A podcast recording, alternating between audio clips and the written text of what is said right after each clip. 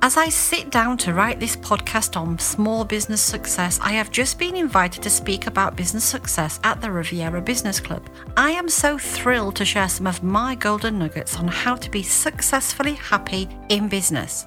Success does not come overnight, it's a long and winding road. Let me give you some context here. When I created my small business in 2012, helping people with their small business paperwork, I was a newbie, fresh out of a corporate career and on a steep learning curve. I gradually evolved into a relocation and property services specialist for my Serenity Club clients.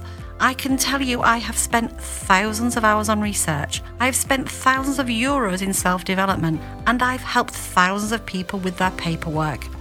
I've shared my knowledge freely and generously over the years on social media, via online articles, through participation in international webinars.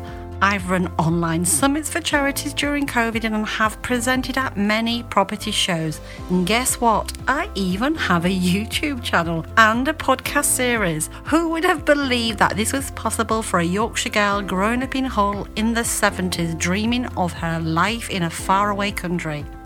To be honest, in the first years, I was often out of my comfort zone. In fact, if you had been with me on my very first networking event early in 2013, you would have found me hiding in the bathroom trying to build up my courage to go in and talk about my small business activity. Of course, no one would have believed it at the time because I'm very good at feeling the fear and doing it anyway.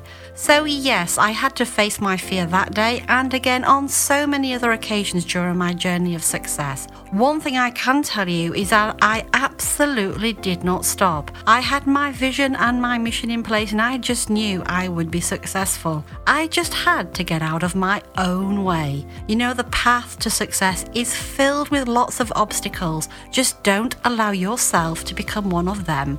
My name is Tracy Leonetti, and in this week's LBS report, we'll be taking a look at how to be successfully happy in business. Most people would suggest that success is getting the outcome that you wanted for a given objective, and I would tend to agree with that.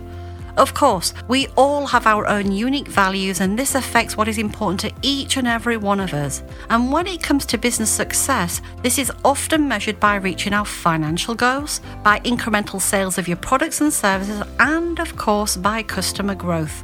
And as the business grows, so does the infrastructure allowing you to deliver more to your clients. And of course, you will no longer be working alone as a multitasker, but you will have qualified people working with you and for you.